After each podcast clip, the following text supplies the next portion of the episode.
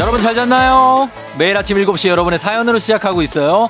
지난날 미쳐다 소개하지 못한 사연 중 하나를 골라 소개하는데요. 오늘은 어떤 분의 사연일까요? 평일에 사연 보내주셨던 분들 귀 쫑긋 해주세요.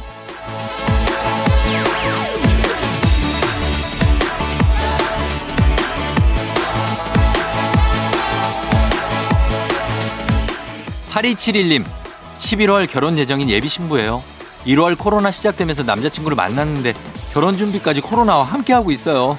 코로나로 미뤄졌던 상견례 드디어 하게 됐는데 긴장되네요.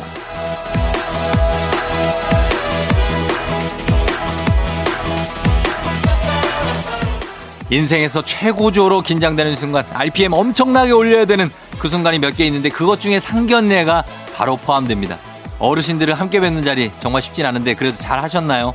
또 분명히 오늘 상견례를 앞두고 많이 떨고 계신 분들 있을 텐데 괜찮습니다.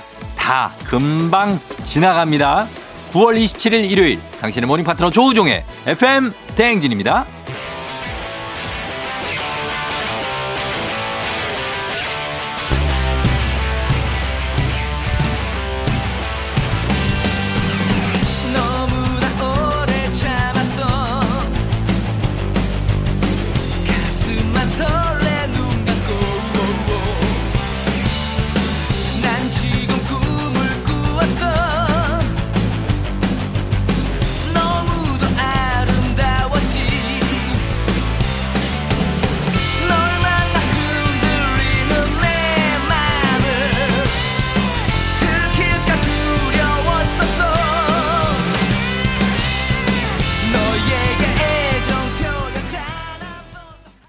9월 27일 일요일 89.1MHz KBS 쿨 FM 조우종 FM 댕진 오늘 플라워의 애정 표현으로 시작했습니다. 예, 여러분 잘 잤나요? 아, 오늘 오프닝 뭐 결혼을 하셨거나 아니면 결혼을 앞둔 분들은 아실 텐데 사실 상견례가 정말 메인 이벤트 중에 이벤트죠. 그래서 요거 하면서 결혼식 날짜도 정하고 뭐 부모님들끼리도 뭐 취향 좋아하는 취향 아 뭐 이런 걸 했으면 좋겠다 뭐 안 해도 되지 않을까 아그 그걸 그러시게 하시죠 뭐 막 이러면서 반은 끝나지 않습니까 그래서 큰 관문인데 오늘 오프닝 출석 체크 그 주인공 8271님 어떻게 잘 넘겼는지 긴장감 넘치는 상견례 분위기 어땠는지 저희가 전화해 보도록 하겠습니다. 아, 잘했는지 몰라. 어, 이게 뭐, 하고 나서 뭐, 이것저것 얘기들이 많아요. 예, 연결해 봅니다. 여보세요? 여보세요? 네. 여보세요? 안녕하세요. 저, 저 누군지 아시겠어요? 아, 네. 아, 그래요? 안녕하세요. 쫑디입니다. FM댕진. 네, 안녕하세요. 그래요. 왜, 뭐, 어떻게, 뭐, 괜찮아요? 뭐. 네? 그러니까 뭐, 상견례를 했는데. 네. 잘했나 해가지고 우리가 전화를 좀 했는데. 아, 잘 했어요. 왜 기운이 없어요? 왜 이렇게? 어? 힘들어요? 요즘 아. 준비하느라고? 아, 좀, 좀 지치네요. 좀 지치죠? 네. 그럴 때가 와요. 이게 결혼 준비하다 보면 네. 아, 뭐 이렇게 할 게 그런가 네. 봐요, 많냐. 진짜 나 이거 못 해 먹겠네. 이럴 때가 오거든요. 음. 그나저나 어디 사는 누구세요? 예. 예. 아, 네. 어디 사는 아, 누구신지 저- 살짝. 예. 11월에 결혼 예정인 네. 마포구 사는 음. 늦가기 예비신부 어. 유쌤입니다. 늦뱀? 늦뱀이 뭐예요? 네, 유쌤이요. 아, 선생님이에요? 아, 선생님은 아니고요. 저 어. 치일행사예요. 치과 위생사시구나. 네네. 아, 그래요. 네. 유쌤. 네. 아, 유쌤 어떻게 잘했어요? 상견례? 어땠어요? 어, 응. 저는 솔직히 잘 기억 안 나고요. 좀 정신없죠. 밥을 어디로 먹었는지 기억이 안 나요. 밥이 어디로 진짜 넘어간지 메뉴가 뭐였 내가 뭘 먹었는지도 기억이 안 나요 잘 그죠 네. 네. 어땠습니까 네. 그 본인은 그랬고 그 예비 신랑 남자친구는 잘 했는 것 같아요 어, 밥 잘 먹더라고요. 밥을 잘 먹어 남자친구가 그럴 새가 없었을 텐데 그러면 100점 만점에 몇 점 줍니까 상견례 점수 남친 어, 예 80점? 80점 정도 네. 어 80점 줬으면은 후하게 줬네 그죠 왜냐면 상견례 가면 남자친구가 밥을 뜨고 있는 것만 봐도 짜증나거든요.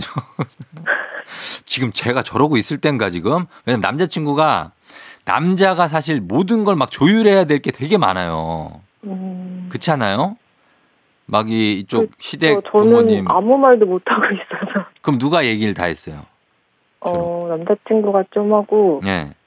저희 아빠가 원래 말씀이 없으시거든요. 음, 예, 예.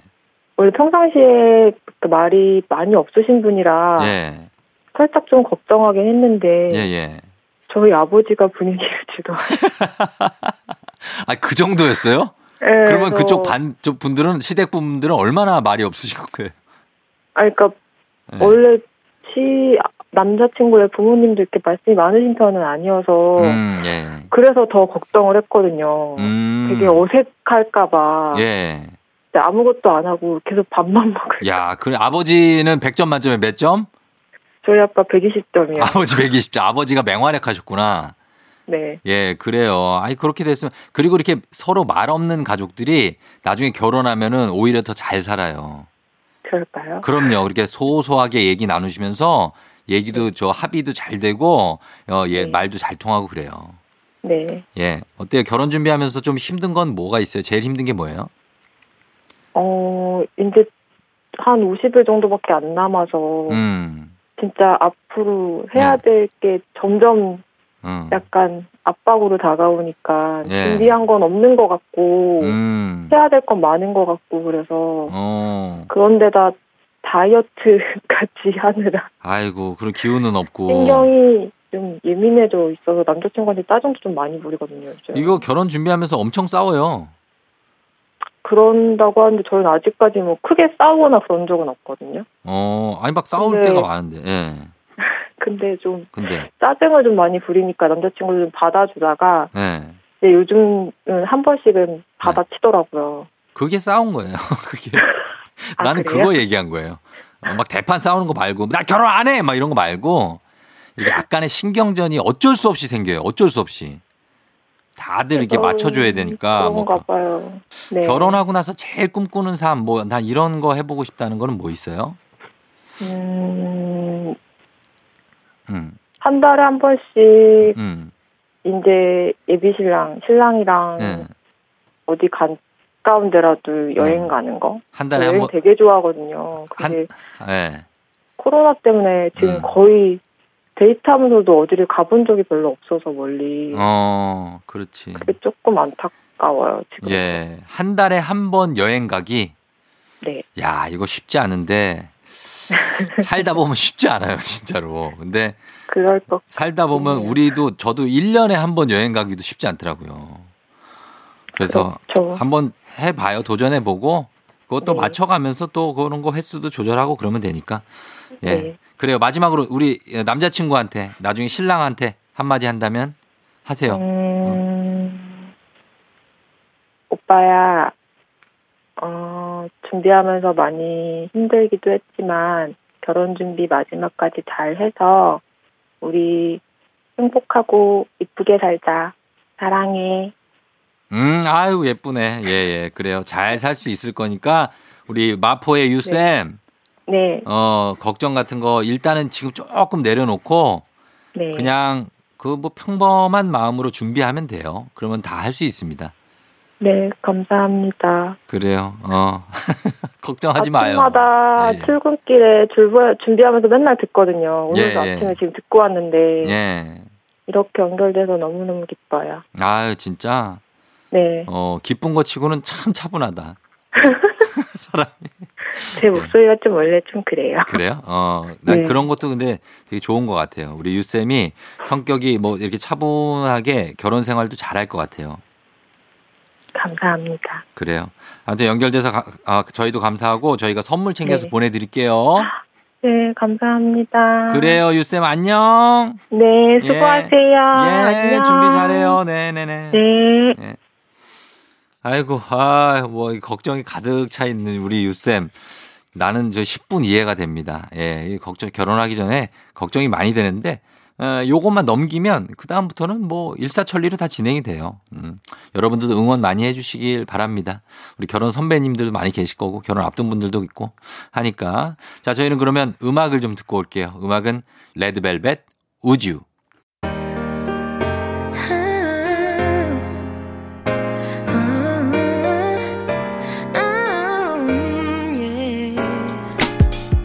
자꾸 마주치는 네 눈빛에 baby baby 왠지 어색해 다 대체 왜 이래 고개를 숙여봐도 널 발끝인 맘이 설레 더 두근대 두근대 두근대 네 발이 조금씩 내게로 천천히 한 걸음 걸음 가까워지잖아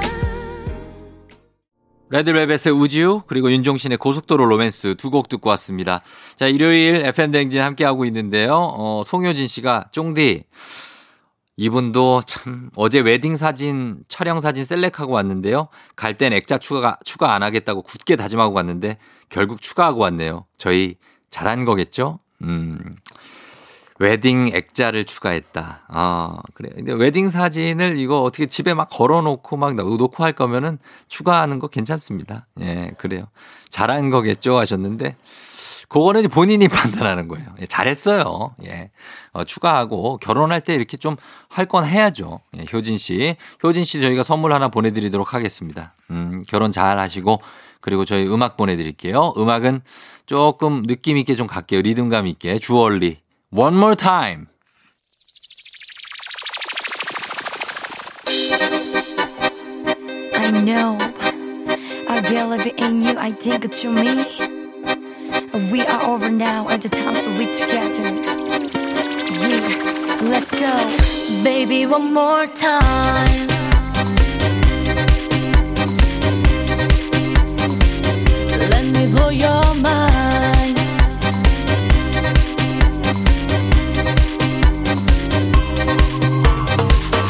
Only fantasy 시작하겠어 널 위해 주얼리의 One More Time 듣고 왔습니다. 예, 조우종의 팬댕진 함께하고 있고요. 9033님, 어젯밤에 동네 중고거래 앱에 내놓은 가방을 사겠다고 연락이 와서 나갔는데요. 얼굴 보니까 고등학교 때 꽤 친했던 동창인 거 있죠? 밖에서 한 시간 넘게 수다 떨다 들어왔는데 살다 보니 별일이 다 있네요. 어, 그러게. 예, 동창을 만났어요. 반가웠겠다. 수다 한 시간 떨었으면 중고 거래 앱은 잘 했어요? 아, 자, 아, 잠깐만. 내가 뭐 하러 나왔지? 이런 거 아니에요? 예. 거래도 잘하고 수다도 잘 떨고 들어왔으면 좋겠네요. 9033님. 예. 살다 보니 정말 별일이 다 있네. 골드핑거, 슈퍼맨.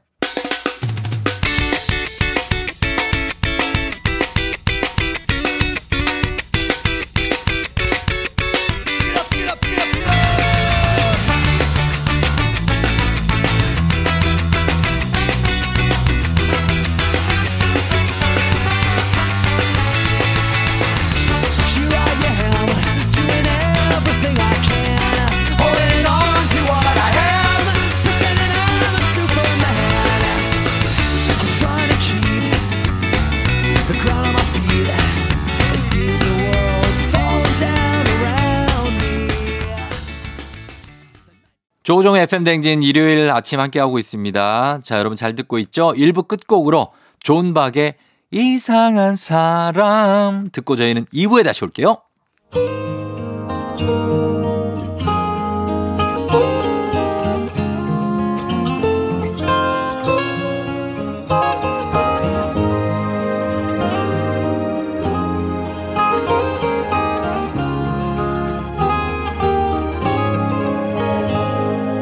잊으려고 애써왔던 것들 잊고 살아왔던 말들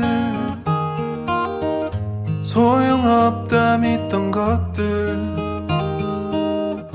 너무 많은데 그댄 그런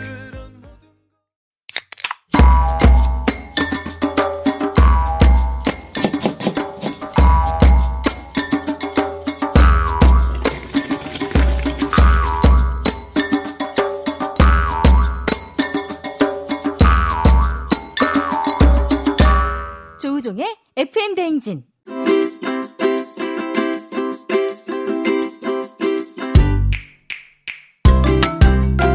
주말마다 배달앱을 어슬렁거리는 하이에나로 살고 있지만 사실은 우리도 배달 음식이 아닌 맛있는 집밥을 먹고 싶다. 그렇다면 일요일엔 팔로 팔로미. 오복치 칩스토랑.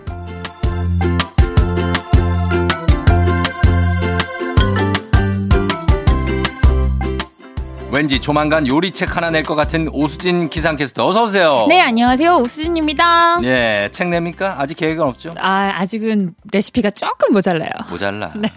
50개는 돼야지. 뭐. 네, 여기서 좀 더 이렇게 만들어가지고 네. 네. 하나 내려고요. 그래 그래. 네. 자비로. 네. 아, 여기 뭐 이렇게 어, 뭐. 협찬 안 해줍니까? 뭔가 우리- 후원. 후원. 네, FM대행진 후원. 아, 아, 우리가 출판 쪽 걔는 박태근 팀장이라고 있어요. 북스타그램에. 그, 분하고 우리가 연결을 시켜줄게. 아, 어? 알겠습니다. 그 아니, 좋습니다. 진짜요. 어, 정말요? 그분이 힘이 있어요. 어, 그럼 부지런히 레시피 만들어야 되겠네요. 아, 그럼요. 그 여기 있어 땡라딘이라고 거기서 네. 아주 굉장한 분이에요. 자, 그렇습니다. 그리고 수진 씨 얼마 전에 그 유명 강연 프로그램 세바시에 출연했어요. 세상을 바꾸는 시간이죠. 네, 맞아요. 세상을 바꾸는 시간 15분. 15분. 네, 제 너무 영광스러운 자리에 음, 올라갔는데 제가 네. 사실 2018년에 네. 심장 이식을 받았는데 맞아요. 네, 심장 이식을 받고 나서 네. 뭐 주저주저 하다가 음. 그 한국 장기 조직 기증원이라는 데서 홍보대사를 맡게 되면서 음. 방송인이라는 지위로 이 어. 장기 기증의 활성화를 위해 예, 예, 예. 일을 하다가 어. 영광스러운 자리에 아, 그래요. 어때요? 그 새로운 심장으로 삶을 산 기분은. 어 되게 만감이 교차하는데 네. 첫 번째는 좀 죄책감 아닌 죄책감이 좀 심한 것 같기는 어떤 해요. 죄책감? 왜냐하면 제가 기적적으로 살아난 동시에 네. 누군가는 삶을 마감하신 거니까 어. 아, 그런 거를 기억하면 예. 어, 좀 안타까움고 뭔가 음. 죄스럽기도 하고 음. 근데 분명히 그분이 기증을 해주실 때 예. 제가 죄스러운 마음을 가지고 살으라고 기증을 해주신 건 아니라고 아, 생각이 그럼 좋은 들어요. 마음으로 주신 거죠. 네, 그래서 예. 그 좋은 마음을 이어받아서 음. 저도 그 남들을 위해서 예. 나누는 활동을 열심히 하려고 음. 마음을 먹고 있습니다. 그러니까 항상 그분을 잊지 않고 그러니까 그분과 같이 살고 있다고 생각하면 네, 되죠. 그렇죠. 네, 맞아요. 그래서 습니다 그분의 이름이라도 그분의 뜻이라도 예. 좀 널리 알리기 위해 열심히 발로 뛰고 있습니다. 맞아요. 예, 진짜로 예, 정말 어 진짜 새로운 삶을 살고 있는 우리 오수진 기상캐스터인데 어 그래서 그 강연도 저 제가 그 바- 느낌 봤거든요. 아 정말요? 되게 멋있더라. 약간 성공한 여성 같은 약간 워킹을 보여주시면서 아, 네, 네. 예, 하얀 나왔- 수트를 입고 진짜 15분 해요. 근데 그거? 어. 네, 정말 15분 앞에서 그 네. 뉴스처럼 초가 막 돌아가요. 아 진짜? 네, 그럼 그래서 딱 끝나면 끝이에요. 네, 끝이에요. 우와, 신기하다. 아, 진짜, 진짜 심장이 쫄깃쫄깃했어요. 내 심장도 음, 아닌데. 나, 나는 그거 못해요. 아이, 왜 그러세요 또? 아, 나는 15분의 말을 못 끝내. 너무 많아. 어, 나는 세상을 바꾸는 시간 한 1시간 30분 뭐 이렇게 줘야 돼. 그 정도는 줘야 바꿔 나는. 15분 만에 못 바꿔요. 아, 네, 열심히 열심히 예, 예, 예. FM 대행진에서 세상을 네. 바꿔봅시다. 그럼요. 예. 자, 일요일 2부 오복치 레스토랑에서 오수진 기상캐스터와 함께 간단하면서도 맛보장 100%인 집밥 또는 주말 특별 메뉴를 소개해 드립니다. 청취자 여러분들도 공유하고 싶은 나만의 레시피 또 널리 알리고 싶은 나만의 요리 꿀팁이 있으면 저희 단문 50원 장문 100원에 문자 샵 8910 문자로 무료인 콩으로 보내주시면 됩니다. 자, 오늘은 어떤 꿀팁입니까? 아니 제가 2주 네. 전에 냉동실에서 잠자고 있는 냉동 만두, 만두를 엄청 냈죠. 만두밥, 만두 라자냐, 야자냐. 만두 계란말이. 맞아요. 다 만두를 했어요. 그때 한 청취자분이 음. 이런 문자를 보내주셨어요. 정소연님이 네. 어, 수진 씨, 저희 집 냉동실엔 식빵이 진짜 많아요. 음. 개봉하고 한 번에 못 먹은 식빵은 무조건 얼려뒀더니 너무 많아졌네요. 얼리지. 네, 식빵 활용해서 쉽게 만들 수 있는 요리 알려주세요라고 문자를 보내주셨어요. 진짜 식빵은 많이 얼려요. 그쵸? 그래서 얼린 게 이게 꽝꽝 얼어갖고 거의 격파를 해도 돼. 네. 안 깨져요. 식구가 벽돌. 많지 않으면 네. 몇 개 못 먹고 무조건 그러니까 남기잖아요. 아, 너무 아깝지 않아요? 그 네. 식빵은 나도 식빵을 한 두 개 드리로 좀 샀으면 좋겠어. 어 그렇게 뭔가 1인 가구 용도 네, 그게 있었으면 하나면 좋겠어요. 보통 한 다섯 개, 열 개 들어있으니까 맞아요. 못 먹고 남겨요. 한두 번 먹으면 끝인데 네, 예. 그거 얼리면 벽돌 되죠. 그래서 그걸로 가요 오늘? 네. 식빵으로 만들 수 있는 요리 몇 가지를 소개해 드릴까 합니다. 음, 자 그럼 어떤 거부터 갈까요? 어, 일단 지난번에 프렌치 토스트 예. 제가 되, 되게 말씀드렸는데 어. 쫑디가 엄청 무시하셨잖아요. 아, 무시가 아니고 그냥 간단해서 너무. 네. 그래서 네. 어, 아이들 간식으로도 좋고 음. 주말에 영화나 TV 보면서 집어 먹으면 딱인 예. 식빵 팝콘. 오, 요거 좀 유니크하다. 그쵸? 식빵 팝콘을 만들어요? 네. 야, 신기하네. 이거 어떻게 만듭니까? 일단 재료 소개해 드릴게요. 네. 식빵 두 장, 두 장. 그리고 설탕 네 큰술, 음. 물 세큰술 버터, 그리고 우유 다섯 큰술이 필요합니다. 어, 그래요. 자, 이렇게 두 장 준비를 해요. 네. 식빵 얼린 겁니다, 이거. 네, 꽝꽝 원 식빵입니다. 네. 이거를 전자레인지에 돌려서 음. 최대한 어, 죽은 식빵 살려내는 것처럼 네. 녹이는 거예요. 어떻게 해야 돼요? 전자레인지에 돌려서. 아, 어, 강불 이게 해 놀려 강불로. 전자레인지 아니야. 아이고 또 시작이야. 시작부터 그래. 시작부터. 아니, 아니, 이걸 누가 어떻게 시작해. 녹이는지를 어, 저번에도 냉동 만두를 녹이는 방법을 얘기 안 해주고 계속 요리를 하라 그래가지고. 아니 냉동 만든 제품에 따라 다르니까. 아 그렇죠. 그러면은 네. 한 2분 정도 할까요? 한 1분 반 하겠습니다. 1분 반이면 녹아요. 네, 1분 반 하면 식빵이 그렇게 두껍진 않잖아요. 음. 그래서 1분 반 정도 전자레인지 돌려서 네. 최대한 뽀송뽀송하게 네, 녹입니다. 녹여- 그리고 나서 가위로 칼도 필요 없어요. 가위로 댕강댕강 네. 깍두기 모양으로 어. 한 입 크기로 아, 잘라냅니다. 아 작게. 네. 그러니까 약간 러스크처럼. 그쵸 그쵸 그쵸. 어, 그 크기로. 네, 예. 깍두기처럼 이 한 입에 쏙 넣을 수 있는 팝콘 크기로 잘라줍니다. 음. 그리고 프라이팬에 네. 식빵을 노릇노릇하게 구워줘요. 아, 그 낱개를 다 올려요. 네, 다 팍 붙습니다. 어, 부어서. 그러니까. 아, 근데 기름이 없어야 돼요. 기름 없이? 네, 기름 없이 하면 겉이 노릇노릇해지면서 그냥 맨 땅에 구워요, 그냥? 네, 네, 네. 오. 그럼 바삭바삭해지면서 어. 아. 네, 식빵 팝콘, 팝콘의 그 별미 뭐예요? 그 바삭바삭한. 근데 좀 타, 타지 않아요? 깜- 잘 이렇게 살살 볶아줘야죠. 잘. 타지 않게. 잘의 네. 느낌을 좀 한- 살려주시면 어떻게 잘한다는 것은 왜 왜? 가슴을 치고 그래요 왜 이렇게? 아유 아니에요. 나바단 얘기예요? 아, 네, 그냥 이렇게 딱 센스껏 이렇게 요리 를 너무 안 해보셨나 봐. 센스 것이라는 것은 어디서 나온 단어입니까? 센스 것. 여러분 우리 기상캐스터 아, 오순희 씨의 센스 아, 것이라는 근데요. 신조어. 확 어. 와닿잖아요. 센스, 센스를 다 가득 담아 네. 기름 없이 노릇노릇 바삭바삭하게 타, 태우지 않고 할 잘 때까지라고 하려고 그랬죠 방금. 아니에요. 예, 구워요. 네, 그다음에 구워줍니다. 그리고 나서 그 식빵을 노릇노릇하게 구운 식빵을 옆에 잠시 음. 두고 예. 프라이팬에 설탕 4큰술, 음. 물 3큰술을 넣고 중불에서 4분 동안 녹여줍니다. 어 설탕 4 큰술, 물3 큰술. 네, 대신 숟가락으로 휘젓지 말고 놔두면 어, 예. 그 노릇노릇해지면서 여러분 그거 아시죠? 설탕 녹이면 어 뭔지 알아요. 네 달고나처럼 되기 뽑기처럼. 네. 약간, 예, 누렇게. 네, 직전까지. 맞아, 맞아, 맞아. 네, 물까지 있으니까 살짝 자작자작자작 네. 자작 끓게 되거든요. 그렇게 되죠. 그래서 이게 황토색으로 변하면 음. 그때 버터 넣어줍니다. 버터 덩어리 넣어. 네, 한 큰술 한 정도 큰술 넣어줄게요. 덩어리 넣어줘요. 예. 네. 그리고 나서 버터를 넣고 조금만 더 기다리면 음. 이 가장자리가 황토색보다 짙은 갈색으로 예. 변하는데요. 아 테두리가 네, 그때 우유를 살짝씩 살짝씩 한 큰술씩 음. 총 다섯 큰술이죠. 예. 이걸 넣으면서 빨리 저어줘요. 오 네, 그러면은 약간 라떼 색깔? 그런 라떼 소스가 생긴 네, 거죠. 예, 그런 색깔에. 정말 딱 봐도 누가 봐도 캐러멜 소스구만 어. 하는 색깔로 변해요. 예, 예. 그리고 소스를 저어준 다음에 어. 대신 잘 저어줘야 돼요. 놔두면 아. 타요. 아, 지금은 잘 저어줘야 네, 돼요. 굳겠죠? 예. 그러니까 소스를 잘 저어준 뒤 그 음. 구워준 식빵을 넣고 같이 어, 이거 맛있겠는데? 너무 맛있지요. 와, 이거는 맛있겠다. 네, 맛있지요. 그리고 나서 너무 뜨거우니까 10분 네. 정도 식혀놓고 먹으면 완성. 아, 이거 식감은 어때요? 이거 약간 바삭바삭한 네, 건가? 겉은 바삭바삭해요. 근데 예. 안에 그 식빵이 촉촉 음. 하잖아요. 예, 예. 네, 그러니까 너무너무 맛있죠. 아까 말씀하신 대로 러스크. 음. 러스크를 집에서도 쉽게. 그럼 식빵 러스크네. 왜 팝콘이라? 팝 터지는 게 없잖아요. 팝 타고 터져요?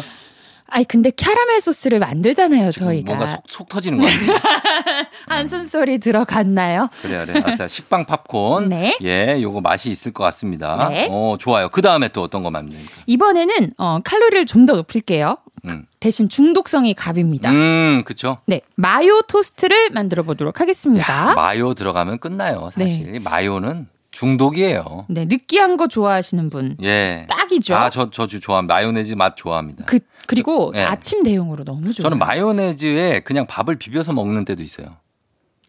아, 왜? 거기다 케찹만 살짝 넣잖아요? 그리고 거기다가 김을 살짝 뿌려. 아유. 기가 막혀요. 기가 막히다니까. 아니 근데 김 넣으면 그냥 끝 아닙니까? 저는 개인적으로 김이 그냥 킥인 것 같은데요. 김만 넣은 거랑 마요네즈랑 케찹 섞은 건 달라요. 어 그게 바로 마요덮밥 같은 거 아닌가요? 거기다가 그냥 네. 스- 그 저기 있죠 햄 그쵸. 그냥 그거를 댕강, 쓱쓱 댕강, 떨어갖고 댕강. 넣- 넣으면은 맛있겠다. 두 끼도 먹을 수 있어. 어 너무 맛있겠다. 아 왜 내 레시피가 같아요? 네 왠지? 집에서 많이 드세요 그거 아, 마요덮밥. 집에서는 먹지 못합니다. 그쵸 그럴 것 같아서 저희 물어봤어요. 아내한테 걸리면 죽습니다. 저 그냥- 예, 그랬어요. 자, 네. 어떤 겁니까? 이 마요 토스트 어떻게 만들어요? 네. 예. 재료부터 설- 소개해드릴게요. 네. 식빵 두 장. 달걀 두 알, 음. 그리고 마요네즈, 설탕 한 큰술. 음. 너무 간단하죠? 간단하네. 네, 순서. 먼저 꽝꽝 원식빵 다시 한번 전자레인지에 1분 30초 돌려서, 돌려서. 최대한 녹입니다. 네. 그리고 식빵 한 면에만 마요네즈를 펴 발라주는 거예요. 어. 마늘, 마요네즈 상, 양은 상관없어요. 양은 센스껏. 네, 자기가 먹고 예. 싶은 만큼. 오수진 씨와 센스껏 네, 발라주시면 센스껏. 됩니다. 네. 새로운 말. 그리고 다른 식빵에는 설탕 한 큰술을 골고루 뿌려줍니다. 어, 뿌려요. 그냥 먹어도 맛있겠다. 그러니까. 네, 그리고 이 식빵 두 장 테두리에 마요네즈를 짜서 음. 틀을 만들어주는 거예요. 아. 겉 테두리에 네모나게. 어, 마요네즈에 어, 이렇게 벽을 쌓는 느낌으로. 그쵸, 그쵸. 예, 예. 그리고 그 안에다가 달걀을 하나씩. 대신 이 노른자가 터질 수 있게. 어. 올릴 때는 이렇게 어, 뭐라고 해야 되지? 식빵 테두리에 올릴 때는 달걀을 살짝 예. 왜냐면 무너질 수 있으니까 이 식빵이 어. 살짝 올리지만 전자레인지에 돌릴 때는 예. 달걀 노른자를 꼭 터뜨려야 돼요. 아, 그러니까 날달걀을 올리라고요? 네. 어, 진짜? 네. 그걸 올리고 나서 예. 전자레인지에 1분 20초에서 1분 30초 정도 돌려주면 완성. 와, 그럼 이게 뭐 마요 토스트가 돼요? 네. 너무너무 맛있는 아. 마요 토스트가 돼요. 이거 궁금하다. 어떻게 생겨서 나올지. 네. 근데 여기서 덜 느끼하게 먹고 싶다 하시는 분은 네. 그 마요네즈를 식빵 한 면에 바르잖아요. 예, 예. 이 대신에 네. 케첩이나 토마토 소스. 아, 그러면 뭐가 되는 줄 알아요? 뭐가 돼요? 피자가 되는 거예요. 진짜? 피자 맛이 되는 거겠지. 아니, 치즈가 없는데. 아니, 아니, 치즈가, 아니, 치즈가 없는데 어떻게 피자가 돼요? 거기다가 모짜렐라 좋아하시는 거, 그걸 조금 뿌려야지. 솔솔솔솔 뿌려줄게요. 어, 그러면 피자가 되는 거죠? 아, 네, 그렇습니다. 알겠습니다. 아니, 왜냐면 그냥 케찹만 발라서 거기다 서- 계란 붓고 데우면 아유, 그- 맛이 이상할 것 같아요. 아니에요, 아니에요. 그래도 그럴싸하게 음. 나옵니다. 그래요? 네. 어, 알겠습니다. 자, 오늘 마요 토스트까지 한번 배워봤고요. 음악 듣고 와서 다른 요리도 한번 들어보도록 할게요. 음악은 유진입니다. 차차.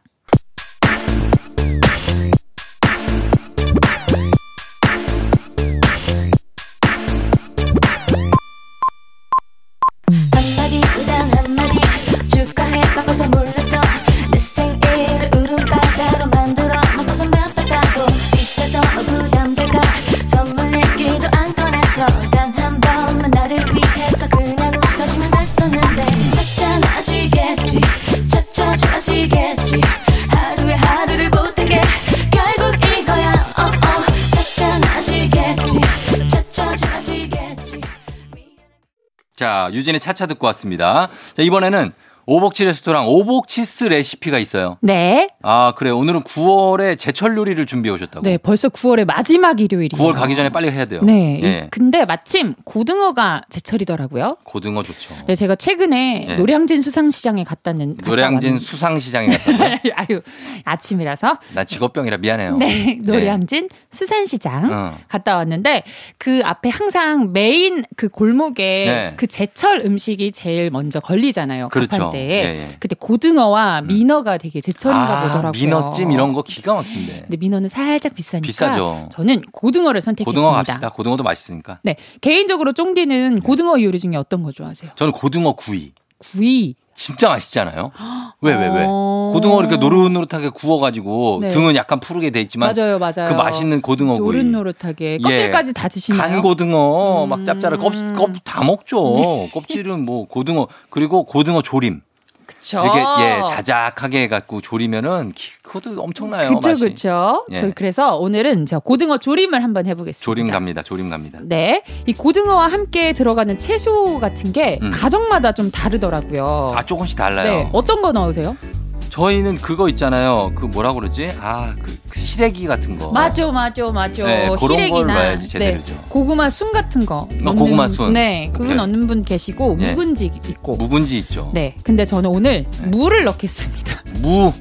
네. 아 무 괜찮아요. 그쵸. 왜냐면 저는 고등어 조림할 때 무만 건져 먹어요. 아, 무만큼 잘 익었을 때 맛있는 게 없어요. 이게 식감도 그냥 홍홍. 예, 싹 입에 네, 스며들면서 네, 그 너무 깊이가 엄청나요. 네. 예, 그럼 무로 갑니다. 네, 바로 순서로 들어가겠습니다. 무는 도톰하게 반달로 썰어주고 음. 네. 파는 어슷 썰어줍니다. 음. 네, 그리고 고등어를 흐르는 물에 옆에서 깨끗하게 네. 씻어줄게요. 그렇죠. 어, 양념장을 따로 만들어주면 좋은데요. 네. 진간장 4큰술, 음. 고추장 2큰술, 음. 고춧가루 1큰술, 음. 매실액 2큰술, 음. 맛술 2큰술, 음. 올리고당 1큰술, 그렇게 많어. 다진 마늘 1작은술. 어. 네. 취향껏. 취향껏 네, 예, 그렇게 취향껏 하고 넣어주시면 그걸 넣고 섞으면 예. 양념장이 완성이 됩니다. 양념장 완성해 놓고 냄비에다가 물을 깔고 예. 그 위에 고등어 올리고 물은 어떻게 잘라서 깔아요? 아까 반달 모양으로 아, 잘라준다고 잘랐구나. 했잖아요. 예, 네. 예. 물을 잘라서 예. 1층 물 깔고 음. 고등어 올리고 음. 대파 올리고 어. 그다음에 양념장을 부어주면 끝. 아니 조리를 해야 될 거 아니에요. 아, 네, 그냥 네. 그리고 올려서 자 드세요. 아니, 아니. 네 물을 양념장을 끼워주고 어. 우리가 무슨 북극곰이에요? 고등어를 생으로 먹게? 아 나 진짜 이분 정말 예 네 제대로 아유, 안 할 거예요? 실수했습니다. 실수했습니다. 어? 실수라고요? 예. 양념장을 올- 올려주고 음. 물을 자작하게 부어줘요. 물을 네, 그리고 센 불에 한 소끔 끓인 다음에 네. 불을 줄여서 간이 고루 배도록 약불로 졸여주면 음. 완성. 좀 약간 거품 살짝 날 정도로 자작하게 그죠? 네, 그렇죠, 그렇죠. 자작하게 이게 졸여주면 그리고 중간 중간에 그 양념장을 위로 이렇게 끼얹어주면 그쵸. 고루 배겠죠. 근데 문제는 이제 고등어가 잘 익어야 돼요. 그쵸, 그게 그쵸. 제일 중요해. 네, 맞아요. 어, 그래서 이게 초- 초보 주부들이 그 실수를 많이 해요. 초반에 센 불로 확 음. 끓여주는 거예요. 고등어를 잘 익혀줘야 됩니다. 예, 그래야 그렇습니다. 돼요. 자, 요거 여러분 오복치스 레시피 오늘 고등어 조림까지 알아봤습니다. 집스토랑 레시피로 여러분들이 만드 직접 만드셔서 한 끼 인증샷 남겨주시면 선물 보내드려요. FM 댕진 태그에서 인별그램에 올려주시면 저희가 선물 준비하도록 하겠습니다. 자, 오수진 씨 고맙습니다. 네, 고맙습니다. 다음 주에 봬요. 다음 주에 만나요.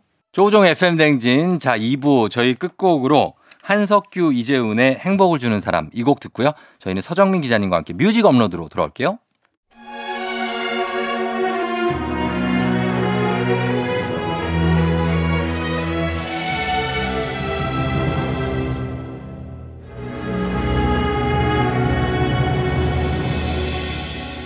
내가 가는 길이 험하고 멀지라도 그대 함께 간다면 좋겠네 우리 가는 길 아침 햇살 비치면 행복하다고 말해주겠네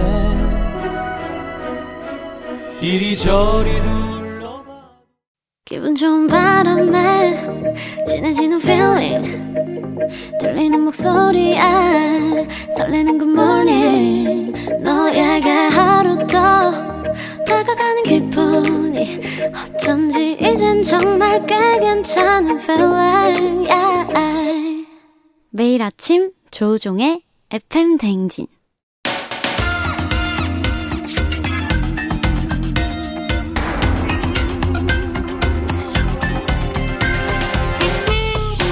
일요일 아침마다 꼭 들러야 하는 선곡 맛집 한겨레 신문 서정민 기자님과 함께합니다. 뮤직 업로드.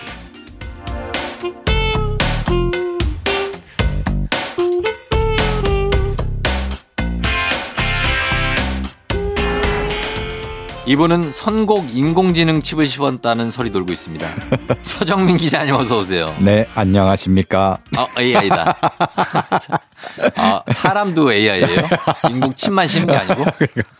어, 네. 그렇게 됐군요. 네. 잘 지내셨죠? 네, 잘 지냈습니다. 예, 예. 자, 오늘은 어떤 주제를 준비해 오셨습니까? 네, 이제 추석 한가위가 얼마 안 남았습니다. 그렇죠. 네, 근데 요번 한가위는 네. 사실 코로나19 때문에 음. 좀 고향 방문을 자제하자. 맞아요. 이런 캠페인을 하잖아요. 네네. 네. 그래서 어느 지자체에서는 불효자는 웁니다가 아니라 음. 불효자는 옵니다라고. 불효자는 옵니다. 네, 옵니다라는 아. 그 펼침막을 그러니까 걸어놨는데. 가면 불효자가 된다. 그렇죠. 이게 가, 괜히 가서 서로 이제 좀 위험하잖아요. 예. 음. 어, 그 오히려 안 가는 게 효도다. 예, 예. 라는 예. 뜻으로 그렇게 걸었습니다. 그렇군요. 네. 예, 그런 시대니까 지금은 네, 그렇죠. 조금 자제해 주시는 네, 것도. 좀 자제하고요. 예, 예. 대신 고향에 못 가는 대신 음. 어, 고향에 관한 노래를 들으면서 어. 고향에 계신 뭐 가족들, 부모님도 생각하고 음. 그런 시간을 가져보면 어떨까 해서 네. 고향을 떠올리는 노래들 네, 아, 홈타운. 그렇습니다. 홈타운이 주제입니다 오늘 네. 음. 예 고향을 주제로 선곡을 했는데요 자 그렇다면 첫 곡은 어떤 걸로 갈까요 고향 주제 네, 고향하면 뭐 대표적으로 떠오르는 팝송입니다. 네 네, 뭐 고향을 그리워하는 사람들은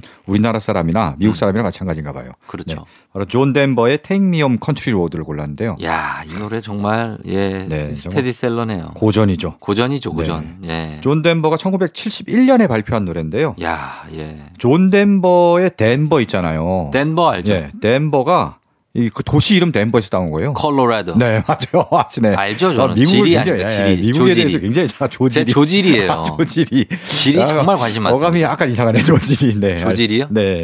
아니, 알겠습니다. 그런 조지는 건 그런 네. 거 말고. 네네. 예. 조지리. 예. 네. 지리조. 네. 지리죠. 네. 어, 덴버 알죠. 그렇죠. 콜로라도의 유명한 도시죠. 예, 음, 맞습니다. 이 존 덴버가 이 덴버에서 오래 살았고요. 음. 그래서 굉장히 좋아해서 예. 그 도시 이름을 자기 예명으로 지을 정도로 어. 좋아했는데 뭐 콜로라도에 산이 그렇죠. 로- 많죠. 로키 산맥이 있잖아요. 로키 산맥이 있죠. 그래서 프로야구 팀 이름도 콜로라도 로키스고 맞습니다. 네. 그래서 굉장히 자연이 음. 좋은 그런 도시인데 맞습니다. 네, 그리고 그만큼 존 덴버는 자연을 사랑했고 음. 또 실제로 노래도 뭐 로키 마운틴 하이 이렇게 네. 예, 그런 로키 산에 관한 또 음. 자연에 관한 노래를 굉장히 많이 발표했어요. 맞아요. 그러다 보니까 태이명 컨트리 로드 이런 목가적인 노래를 네. 굉장히 많이 불렀고 네, 사랑받았죠. 큰 사랑을 받았죠. 음. 또 뭐 환경 보호 운동 이런 음. 것도 굉장히 앞장섰고요. 예. 또 공교롭게도 결국 생애 마지막 순간도 예. 자연으로 돌아가면서 끝냈습니다. 어떻게 끝? 아, 네. 왜냐하면 1997년에 예. 본인의 이제 경비행기가 있어요. 경비행기를 직접 모는데 아, 아, 직접 몰고 가다가 이게 음. 추락 사고가 일어나서 그랬군요. 바닷속으로 캘리포니아 바닷속으로 들어갔다고 합니다. 예, 예, 예. 네.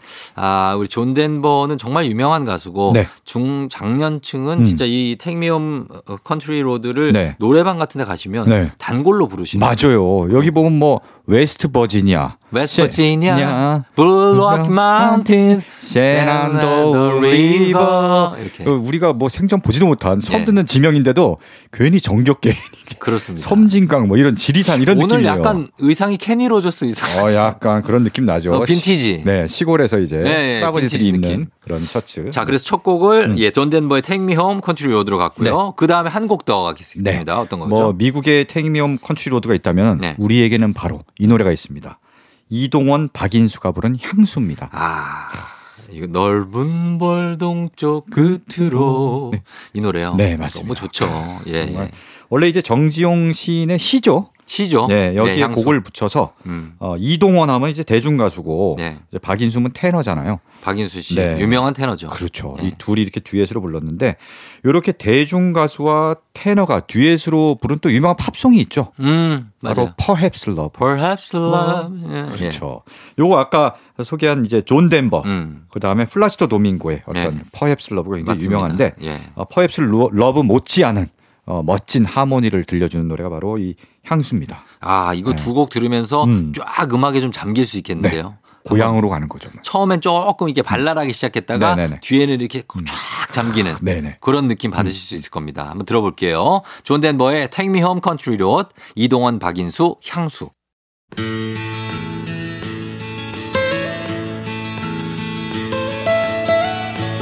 Almost heaven, West Virginia, Blue Ridge Mountains, Shenandoah River. Life is old there, older than the trees, younger than the mountains, growing like a breeze. Country roads, take me home to the place I belong. 이동원, 박인수 님의 향수, 그리고 존 덴버 님의 Take Me Home Country Road 들었습니다. 자, 두 곡 다 정말 뭐 역사와 함께한 노래고 그렇죠. 워낙에 명곡이기 때문에 음, 음. 잘 듣고 왔습니다. 네. 예. 자, 오늘은 고향이 그리워지는 노래 함께하고 있는데요. 이번엔 어떤 곡을 들을까요? 네. 고향에 관한 노래들이 굉장히 많죠. 우리나라에 보면 특히 트로트에도 그런 게 많고요. 고향역. 네, 네, 그렇죠. 네. 근데 거기에 나온 고향들은 대부분 저쪽 지역입니다. 네. 어, 어디 뭐 대전, 부산, 목포 음. 뭐 이런 데잖아요. 그렇죠. 서울이 고향인 사람들 많잖아요. 서울이 저 어, 그렇죠. 저도 제가 서울이, 서울이 고향이에요. 고향이에요. 맞아요. 이런 무슨 사람들 동이에요? 저는 강서구 쪽에서 태어났다고 하더라고요. 강- 염창동 뭐였죠? 어, 정확히 모르겠습니다. 아직 강서구의 예. 산부인과에서 태어났다고 합니다. 저는. 아 저는 마포구 마포. 창전동. 아, 여기서 가깝네. 네, 마포. 네. 가깝죠. 네. 그래서 음. 그래서 서울이 고향인 분들을 위한 노래 그렇죠. 음. 서울이 고향인 사람들은 그런 사람들을 위한 고향 노래 별로 없어요. 없어요. 네, 그래서 그런 사람들을 서울 위해서 서울 서울. 아 서울 서울 서울. 그건 이제 서울 찬가. 아름다운 이 그렇죠. 거리 예, 예, 이런 거. 서울에 관한 노래 있는데 그건 약간 서울 찬가, 예. 약간 서울 외지 도시를 찬양하는 그렇죠. 거지 뭐 고향 그렇죠. 느낌은 없어요. 애틋한 느낌은 없잖아요. 예, 예, 예. 근데 바로 그런 사람들 을 위해서 만든 노래가 있습니다. 음. 검정 치마가 만든 내 고향 서울엔 아, 네. 검정치마. 네. 음. 약간 고향을 위해 변변한 노래 하나 가져본 적 없는 네. 아, 서울 사람들을 위해 만들었다. 맞아요. 본인이 이렇게 밝혔고요. 네. 어, 그래서 이제 어, 그 여기서 보면 부산 얘기가 잠깐 나오는데 음. 아, 내 고향 서울에는 눈이 아직도 내릴까 내릴까요? 뭐 이렇게 음. 눈이 내려요. 그러니까 부산은 눈이 잘 안 아, 내리잖아요. 그러니까 만약에 서울이 고향인데 부산에 가서 사시는 분들은 그렇죠. 부산은 눈 거의 안 오거든요. 그러니까 럼 그립죠. 그러니까 어. 예, 눈을 그리워하면서 고향 생활을 하는 네. 그런 가사가 아름다운 노래입니다. 음. 그렇습니다. 자, 그러면 이 곡도 한번 들어보겠습니다. 검정치마, 내 고향 서울엔.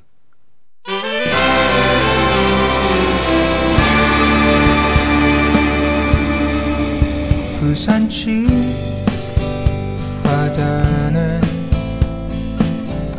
동백나무꽃이 피었고 내 고향 서울엔 아직 눈이 와요 안부를 물어볼 때면 들리지 않고 말할 수 있죠 거긴 벌써 봄이 왔군요 하지만 조종의 FM 댕진 함께하고 있습니다. 검정치마의 내 고향 서울엔 들었어요. 이번에는 서울이 고향인 분들을 위한 노래였고, 자, 오늘 주제가 고향이 그리워지는 노래입니다. 자, 이번엔 어떤 곡입니까? 네. 이번에는 어, 고향 하면은 사실 예. 고향에서 어릴 때 음. 좋아하던 여자 또 여자 같은 경우 이제 좋아하던 남자의 어. 뭐 이렇게 좀 그런 추억들을 가지고 계실 거예요. 아, 네. 그런 거가 있죠? 그렇죠. 어릴 때면은 이제 어. 뭐, 그 청소년기, 유년기. 뭐 초등학생 때나 예, 예. 아니면 뭐 중학생 때 이렇게 짝사랑하거나 네. 아니면 풋사랑하고 맞아요. 뭐 이런 경우도 있잖아요. 많죠. 네, 맞습니다. 예. 고향 하면 그래서 딱 떠오르는 음. 어떤 이성 뭐 이런 사람이 있을 텐데 예. 바로 그런 심리가 음. 아, 우리나라뿐 아니라 뭐 전 세계 어디 똑같은가 봐요. 그렇죠. 미국도 마찬가지여서 미국은 나 저는 저거 음. 아. 케빈은 12살. 거기서 위니를 너무 사랑하잖아요, 케빈이. 그러니까. 나는 그거 보면서 저도 어. 감정이입을 하고 네네. 위니가 너무 네. 좋더라고요. 그러니까 왜 왜? 네. 네, 맞아요. 진짜 어릴 때 그렇게 누군가 좋아하면은 그런 거 다 해봤으니까 네. 그 감정이입하고 자기의 어떤 추억도 떠오르고 맞아요. 맞습니다. 음. 그 미국도 마찬가지예요. 그래서 미국에서 나온 팝송인데요. 네. 네, 바로 주의 홈타운 걸이라는 노래를 준비했습니다. 음, 고향에 있는 여자. 소녀, 이 여자아이. 예. 네, 그걸 떠올리는 주는 어떤 주는 뮤지션입니까? 어, 네. 중국계 미국인입니다. 아. 네, 미국인데 EDM 프로듀서 어. DJ로 예. 활동하는데요. 음. 보통 EDM 프로듀서 DJ들은 본인이 노래를 만들고 네. 이렇게 연주는 하지만 음. 노래는 객원 보컬을 쓰잖아요. 그렇죠. 그렇죠. 네. 근데 본인이 직접 노래도 합니다. 아, 그래요. 노래, 노래를 꽤 잘해요. 어. 네, 막 팔세토 창법 가성도 쓰고 하는데 예. 노래를 굉장히 잘하고요. 음. 또 뭐 디제잉도 워낙 잘해서 어 우리 지금 굉장히 전 세계에서 핫하고 음. 우리나라에도 내한을 왔습니다. 아. 2018년에 예. EDM 페스티벌이죠 울트라 코리아에 아, 알죠, 내한을 알죠. 와서 어. 거기서 공연도 하고. UMF죠, UMF. 네, 네, 그렇죠. 네. 어, 그래요. 자, 맞습니다. 그럼 한번 들어보도록 하겠습니다. 예, 홈타운에 대한 노래입니다. 주 홈타운 걸.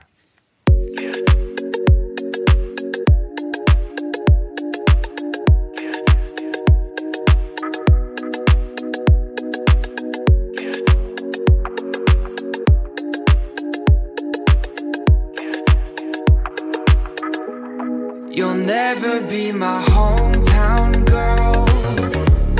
There's nothing like her in this world. I'm tired of the get around girl. Ain't nothing like my hometown girl. 어. 가양동의 김수정 씨 반갑습니다. 서초동의 조영철 씨 반갑습니다. 송촌동의 권민주 씨 반갑습니다. 노형동의 이정훈 씨 반갑습니다. 사는 것도 나이도 성별도 다르지만 공통점이 하나 있군요. 매일 아침 조우종의 FM 대행진을 듣는다는 점. 모두 모여 하나가 되는 시간 KBS 쿨 FM 조우종의 FM 대행진. 조종의 FM대행진 함께하고 있습니다. 4부로 돌아왔고요. 오늘 3, 4부는 뮤직 업로드 서정민 기자님과 함께 어, 함께 보고 오늘 주제가 고향이 그리워지는 노래예요. 네, 그래서 맞습니다. 음. 쭉 보고 있습니다. 자, 이번 곡은 어떤 곡입니까? 네, 이번에는 좀 감미로운 팝 재즈 노래를 준비했는데요. 예. 어, 마이클 부블레의 홈이라는 아, 너무 잘 아는, 아시는 노래겠네요. 네. 그렇죠. 정말 유명한 노래죠. 그렇죠. 네, 네. 예. 음. 마이클 부블레는 캐나다 출신 팝 재즈 싱어송라이터예요. 그렇죠. 어릴 때부터 이제 할아버지가 재즈를 음. 굉장히 좋아하셔갖고 예. 그때부터 재즈에 익숙해져서 어, 굉장히 젊은 나이에 재즈하면부터 약간 나이 있는 사람들이 많이 좋아하고 나, 부르는 편인데 그렇죠. 음. 네, 굉장히 젊을 때부터 재즈를 열심히 불러서 이제 유명해졌고요. 네. 그리고 재즈 싱어들은 보통 이제 원래 있던 스탠다드 곡들을 많이 부르는데 어, 이제 본인이 직접 노래를 만들기도 합니다. 음. 예, 예. 네, 그래서 바로 이 홈이란 노래는 본인이 직접 만들었어요. 음. 네, 그래서 큰 사랑을 받았는데 이 노래를 만들게 된 계기가 있죠. 음. 마이클 부블레가 워낙 이제 유명하고 잘 나가니까 네. 전 세계 투어를 다녀요. 어. 예. 사실 뮤지션들이 잘 나가면은 그냥 앨범 내고 투어 돌고 앨범 어. 내고 투어 돌고 그게 일상이죠. 연, 맞아 이게 연속 연속이에요. 네. 음. 그러다 또 전 세계를 다니니까 정말 집에 있는 시간이 얼마 안 됩니다. 맞아요. 그러다 보니까 맨날 바깥을 돌아다니다 보니까 어. 고향이 너무 그립고 음. 이 고향에 그때 약혼자가 남아 있는데 너무 보고 싶은 거예요. 어. 아. 어. 그래서 만든 노래가 바로 홈 이 노래입니다. 그렇군요. 네. 예. 이- 세계 곳곳 다니니까. 그렇죠. 이 노래를 또 우리나라에서 더 사랑받게 된 계기가 예. 오디션 프로에서 음. 버나드 박이 네. 이 노래 불러왔고 아. 굉장히 큰 사랑을 받았어요. 어, 국내 뮤지션들이 이 노래를 많이 불렀어요. 맞아요. 김필 씨가 부른 버전도 좋아요. 아 김필 씨 버전도 있군요. 네, 호음을 그러니까 아. 그분이 그 이 노래를 좋아해서 음, 어, 김필 씨가 음. 자주 부르는데 네. 아주 좋습니다. 예. 하여튼 고향을 떠난 사람들 특히 이 노래 발표됐을 때 어, 미국에서 이제 파병 나가서 예. 다른 곳에 주둔하던 미군들이 그렇게 좋아했다 해요. 고향이 그리우니까. 미군도 그립죠. 그렇죠. 용산이나 어디든. 이런 네. 예, 그래서 사실 지금 군대에 있는 분들도 굉장히 네. 그리울 겁니다. 모든 사람들을 고향을 떠난 모든 사람들을 좀 다독거려주는 그런 음. 노래입니다. 그래요. 마이클 버블레 홈 그리고 또 어떤 곡이 있어요? 네. 그 다음에 이제 어, 여자 목소리의 음. 어떤 좀 아름다운 그런 노래입니다. 네. 김유나의 고잉홈. 어 자우림의 그렇습니다. 자우림 김윤아 씨. 네. 예. 네네. 김유나 씨는 이제 자우림으로도 활동을 하고 솔로 앨범도 이제 발표를 하죠. 음. 그렇죠. 간간히. 예. 음. 그래서 솔로 3집 수록곡입니다. 고잉홈 이거는 뭐 고향으로 가는 길일 예. 수도 있고 뭐 집으로 가는 길일 음. 수도 있는데 예. 왜냐 좀 밖에 외지에 있다면 힘들고 지치잖아요. 그렇죠. 근데 그러면서 싹 고향으로 갈 때 굉장히 네. 희망을 안고 가면서도 좀 지쳐 있어요. 음. 그때 좀 토닥여주는, 네. 좀만 어, 좀 버티고 잘 하면은 음. 어, 굉장히 너를 사랑해주는 사람들이 기다리고 있는 곳으로 예. 갈 수 있을 거야. 그렇죠. 네, 그래서 힘내라고 등을 토닥여주는 그런 노래입니다. 어. 그만큼 뭐 집이라는 곳의 상징성이 있고요. 음. 가사도 그래서 굉장히 희망적입니다. 오늘은 당장 힘들어도 음. 어, 내일은 정말 좋은 일이 우리를 기다려주길, 음. 새로운 태양이 떠오르기를, 음. 가장 간절하게 바라던 일이 이루어지기를 예, 예. 이런 바라는 마음을 담은 가사가 나와요. 어. 요즘 시대에 딱 맞는 노래 아닙니까 이게? 그렇겠네요. 음. 그렇죠. 지금 힘들고 코로나 19로 특히 힘들 때 네네. 좀만 버티고 음. 네, 지금 고향에 당장 못 가더라도 좀 버티면 좋은 날이 올 네. 거다라는 희망을 담은 노래입니다. 자, 그럼 두 곡 들어보겠습니다. 마이클 부블레의 홈, 김윤아의 고잉 홈.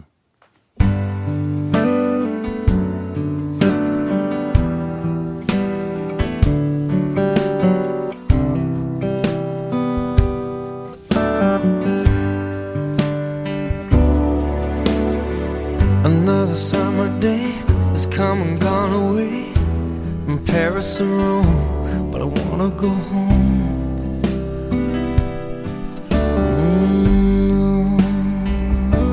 Mm. Maybe surrounded by a million people, I still feel all alone. Just wanna go home. Oh, I miss you, you know. And I've been keeping all the letters that I 우리는 단지 내일 일도 지금은 알 수가 없으니까 그저 너의 등을 감싸 안으면 다 잘 될 거라고 말할 수밖에 더 해줄 수 있는 일이 있을 것만 같아 초조해져 무거운 너의 어깨와 김윤아의 고잉홈, 마이클 부블레의 홈. 어, 홈이 들어간 두 곡, 예, 네. 들었습니다. 자, 오늘 고향이 그리워지는 노래 함께하고 있는데요. 다음 곡은 어떤 곡 들어볼까요? 네. 이번엔 좀 경쾌한 노래를 좀 골라봤습니다. 음. 바로 이문세의 빨간 내복. 아, 이 노래. 네. 오늘 또 빨간 옷 입으셨네. 그 내복은 아니죠, 그거. 아, 진짜 뭐 아니, 그게 아니라 왜 이걸 자꾸 내복이라고 그러 아니에요. 내복을 이런 감으로 어떻게 만듭니까? 네. 아니 근데 굉장히 뭔가 주름이 독특하게 예. 있는 게 굉장히 센스 있네요. 역시. 아, 그럼요. 이거는 그리고 저희 스타일리스트가 픽해 준 거라 네. 그러니까 예, 스타일리스트가 들으면 깜놀해요. 네, 평범한 옷이 아니다. 어. 울, 울지 울지도 몰라요. 아니 내복은 농담이었고요, 예, 진짜. 네. 뒤에 디테일을 이렇게 오, 그러니까. 있고. 예. 야, 이왜 패셔니스타로. 놀리는 거 아니에요? 아니, 아니에요, 진짜로. 제가 나름 옷 잘 입는 사람을 좋아하는데, 예. 어, 굉장히 멋있습니다. 놀리는 것 같은데. 네. 아니, 아니요. 절대 그렇지 않습니다. 알겠습니다. 네. 예, 네. 믿어보고요. 네. 그래서 내복 얘기를 왜? 아, 노래 제목이 빨간 내복이라서. 아, 맞다, 맞다, 맞다, 맞다. 아, 그래서 갑자기 지금 그냥 한번 정신을 잃었었네. 네, 드립 쳐본 거예요. 진짜 내복으로 본 거 아니에요. 알겠습니다. 네, 네. 이문세의 빨간 내복. 그렇습니다. 네. 음, 이 음악은 나온 지가 꽤 됐죠. 그렇죠. 네. 이문세가 2002년에 발표한 네. 어. 뭐 요때 약간 그 월드컵도 있고 그 붉은 악마 아. 이런 데서 영감을 받은 게 아닐까 싶기도 그럴 하고 수 있네요. 그럴 수 그러네요. 네. 음. 그때 발표했고요. 네. 음. 가사를 직접 본인이 썼습니다.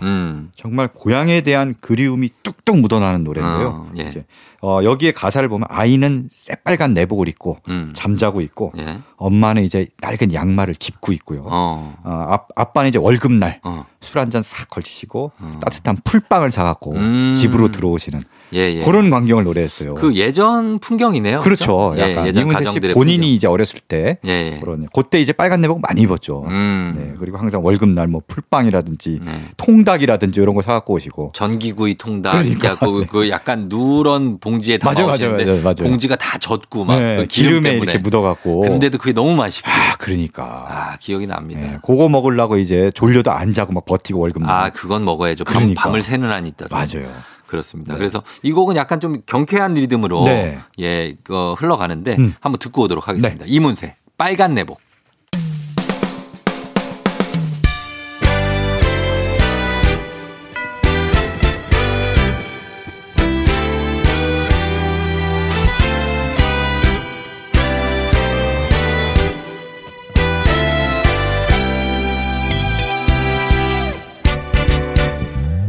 새빨간 내복을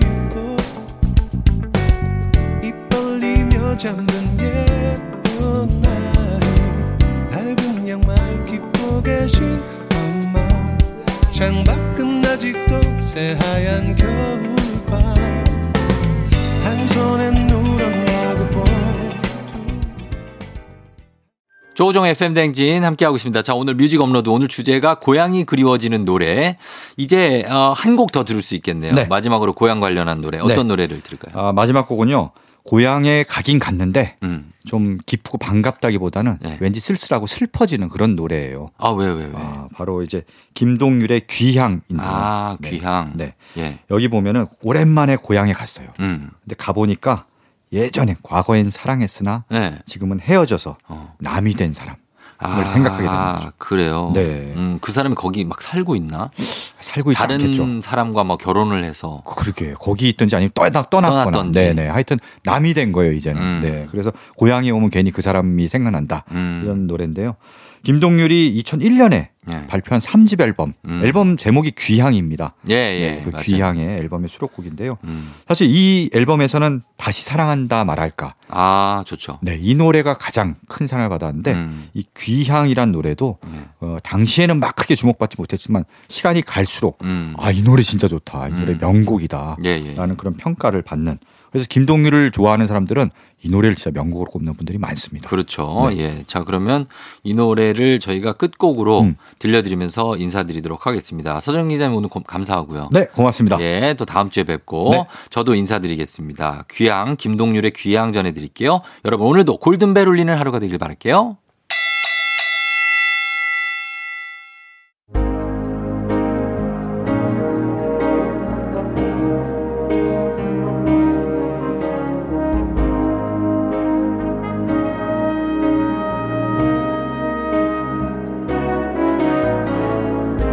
난 분명 너를 본 걸까